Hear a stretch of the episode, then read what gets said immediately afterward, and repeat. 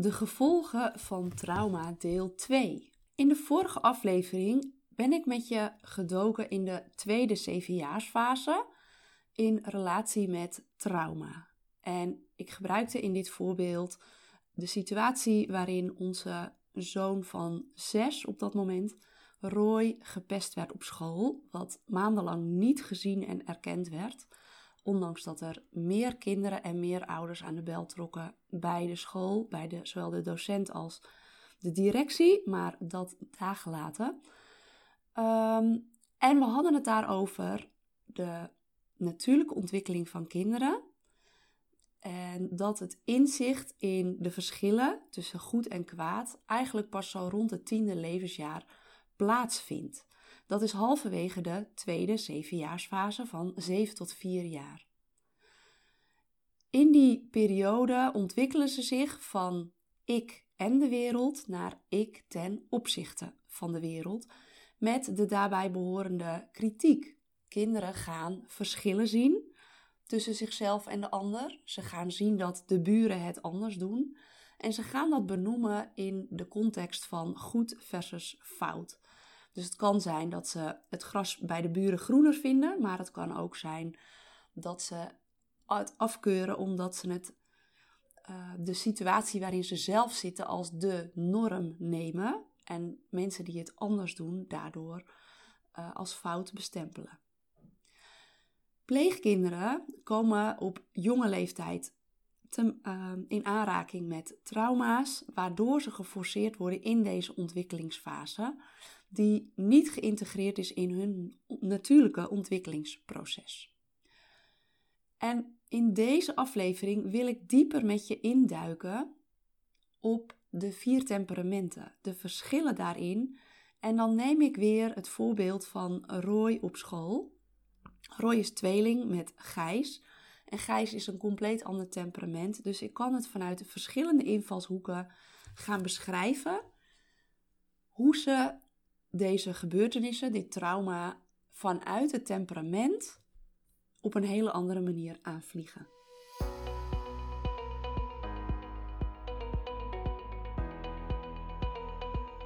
Hoewel kinderen altijd, net als wij zelf overigens, één of twee overheersende temperamenten in zich hebben, reageren ze natuurlijk altijd op hun eigen unieke manier. Ze zijn aparte individuutjes met hun eigen kwaliteiten. En toch geeft de vier temperamenten mij altijd heel veel inzichten en handvatten om grote lijnen te zien. Nou, in het geval van uh, de pesterijen op school was Roy, en Roy is het temperamentje vuur en lucht, dus het cholerische en het sanguinische temperament, en daarvoor heb ik natuurlijk het een en ander verteld in eerdere afleveringen. Dus als je die niet geluisterd hebt over de vier temperamenten, raad ik je aan om dat eigenlijk even eerst te doen. Uh, terug naar Roy. Hij is van het vuur- en het luchttemperament. Het vuur wat hij in zich heeft, maakte dat hij een heleboel bombarie maakte. Dus dat hij duidelijk liet horen en duidelijk liet merken dat hij niet naar school wilde door heel hard te gaan brullen, schreeuwen, krijzen. Uh, maar ook door zich heel actief te verstoppen onder zijn bed na het ontbijt. Of achter de kast in de bijkeuken bijvoorbeeld. Dus ze laten van zich horen. En anderzijds heeft hij ook dat winnaarsmentaliteitje in zich. Dat typische vuur, uh, die typische vuureigenschap. Waardoor hij het zogenoemde gevecht ook niet uit de weg ging, niet van nature.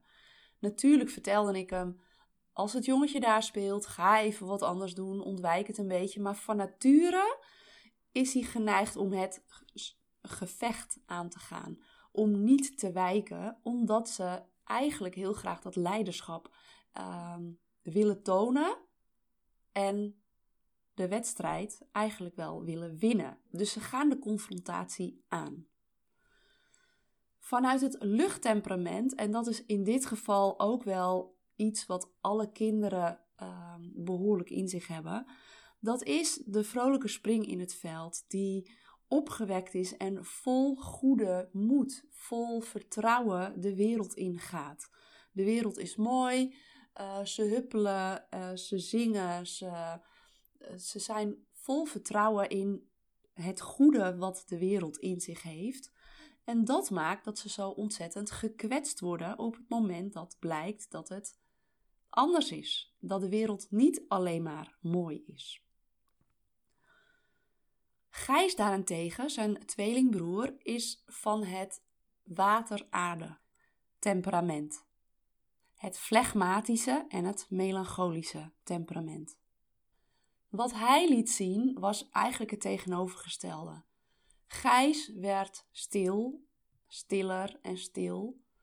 Hij vertelde eigenlijk niet zoveel over wat er op school gebeurde. Als ik vroeg, goh, hoe was jouw dag vandaag op school? Heb jij er ook last van? Nee hoor, ik heb er geen last van.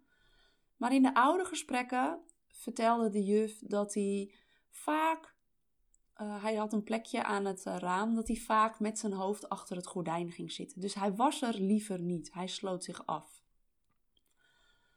En wat er bij Gijs gebeurde is dat hij heel langzaam af begon te vallen. En als moeder zie je dat niet meteen. Je ziet je kind elke dag. En die hele kleine verschillen, die kleine nuances, die, uh, die, zie je, die merk je vaak niet meteen op. Op een gegeven moment zie je het natuurlijk wel, dat broeken ruimer gaan zitten. En dat uh, mijn moeder in dit geval zei, goh, wat, wat ziet hij mager uit. Het lijkt wel alsof hij, alsof hij wat afvalt. Nou, dat hoort een kind natuurlijk niet te doen. Dit is echt de typische intraverte vanuit zijn temperamenten.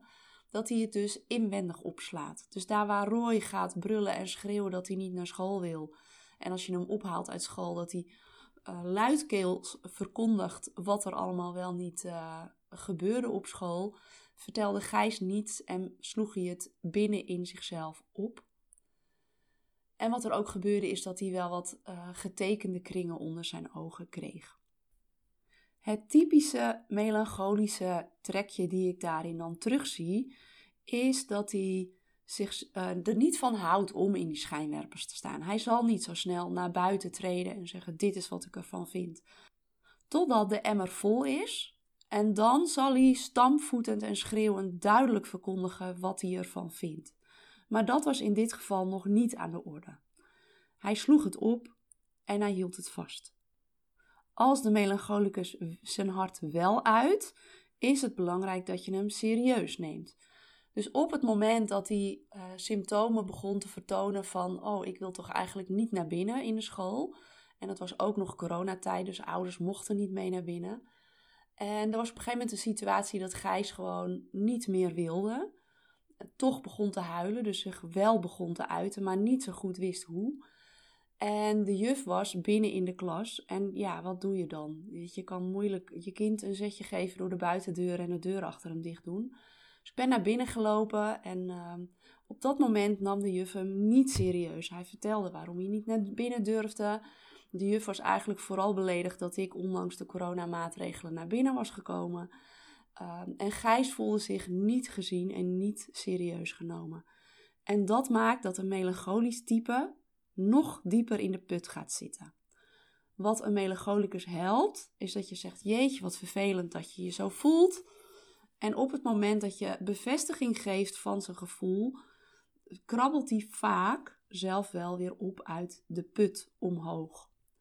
Dus het is de kunst om het melancholische type niet te laten zien dat buiten de zon schijnt, maar vooral te bevestigen dat het leven soms inderdaad gewoon niet leuk is.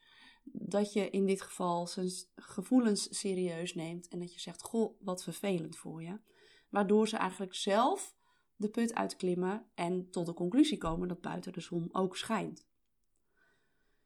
Het melancholische type neemt het leven serieus, dus die wil ook graag serieus genomen worden. En het waterelement in hem is ook iets wat veel, waar veel kinderen ook echt wel heel goed op gedijen. Dat is de stabiliteit, de voorspelbaarheid, dat er vaste gewoontes zijn. En wat in dit geval niet helemaal lekker matchte, dat was het duo van de docenten, die ieder hun eigen gewoontes hadden. En dat is enerzijds des vrije schools, dat iedereen uniek is en zijn eigen uh, invulling geeft aan het onderwijs. Maar in een onveilige situatie is het fijn dat bijvoorbeeld beide juffen, s morgens bij de buitendeur staan om de kinderen op te vangen. En niet de ene wel en de andere niet, waardoor als er geen juf bij de deur staat, dat voor het type kinderen dat daar heel erg veel waarde aan hechten en die zich al onveilig voelen, dus dat is een en-en in het kwadraat, ehm, dat het des te belangrijk is dat je daarin wel uniforme afspraken maakt onderling. En bijvoorbeeld als docenten allebei s'morgens bij de deur, bij de buitendeur gaat staan om te zorgen dat je die kinderen kunt opvangen uh, en een veilig basisgevoel mee kunt geven. En een flegmatisch type hecht daar nog meer waarde aan. Die hecht er heel veel waarde aan dat het geregeld is. Dat zijn de volwassenen die ook gaan voor een volledig georganiseerde reis. Maar als de groep met z'n allen collectief bedenkt: hey, het zoveelste museum, daar hebben we eigenlijk niet zo'n zin in, we willen graag dit doen. Dan zal het waarschijnlijk een flegmatisch type zijn die zegt: nee, ik heb me voorbereid op dit. Dit staat in het programma, dit is wat we afgesproken hebben, dus dit wil ik gaan doen. Dus die zijn daarin weinig flexibel. En de flegmaticus is een binnenvetter.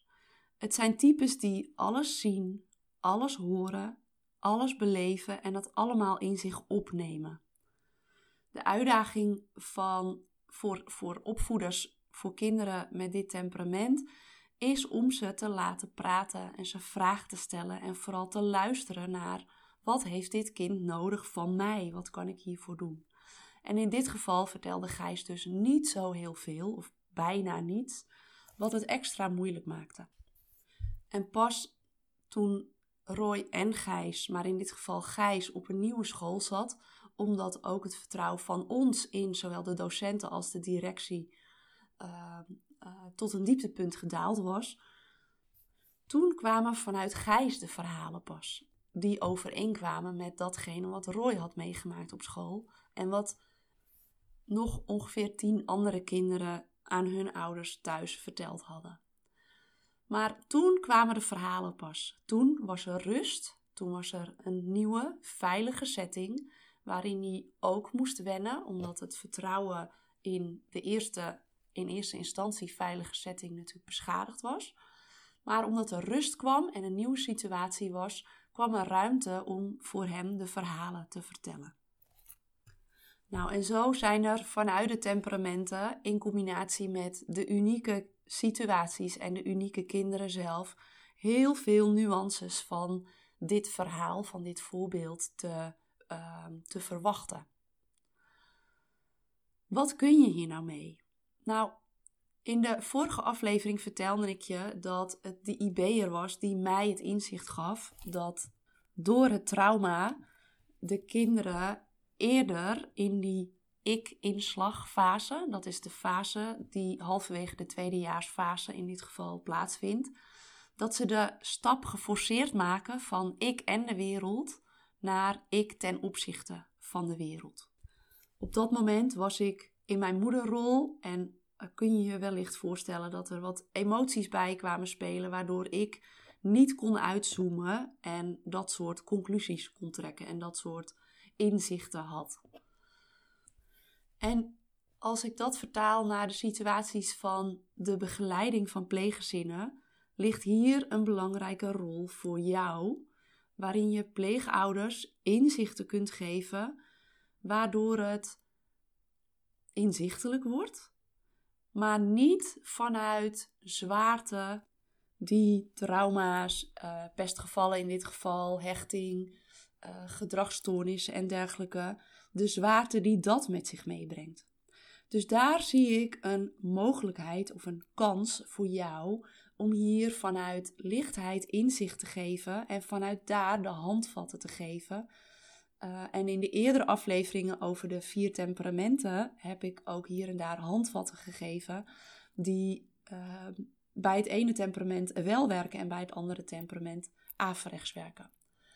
Wat niet wil zeggen dat je per kind andere huisregels moet gaan uh, vaststellen. Dat is nog wel eens een vraag die je krijgt. Maar het gaat om de nuance hoe je de grenzen aangeeft aan een kind.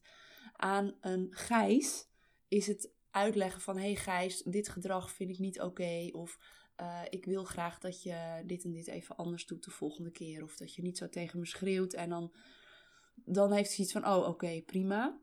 Uh, maar een temperament als uh, het vurige temperament als Roy bijvoorbeeld, moet je echt wel wat duidelijker op je strepen gaan staan en zeggen: En dit accepteer ik gewoon niet. Punt klaar. En dan mag je echt wel wat steviger um, voor gaan staan. Nou, al dat soort nuances heb ik aangebracht in voorgaande afleveringen over de temperamenten. Dus pak die er nog even bij.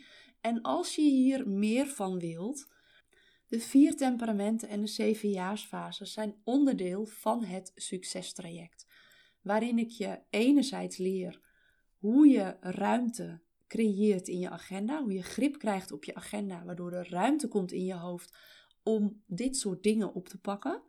Uh, want mijn ervaring is dat uh, de werkdruk hoog is, er wordt veel van jullie verwacht en uh, dat het heel, heel bevrijdend kan zijn om daar ruimte in te creëren zodat je vanuit jouw expertise in combinatie met jouw creativiteit nog meer verschil kunt gaan maken in de pleegzinnen die jij begeleidt. En dat leidt tot uh, succesvollere pleeggezinnen en meer vervulling voor jou.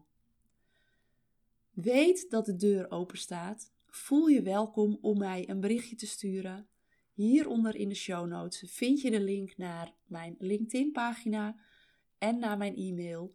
En welke weg je ook kiest, weet dat je van harte welkom bent om mij een berichtje te sturen en dan praten we verder. Heb ik nog een vraag aan je? Als dit waardevol voor je was, zou ik het leuk vinden als je mijn podcast deelt met je collega's, zodat ook zij hier de waardevolle inzichten of tips uit kunnen halen die hun verder helpt. Dank je wel daarvoor.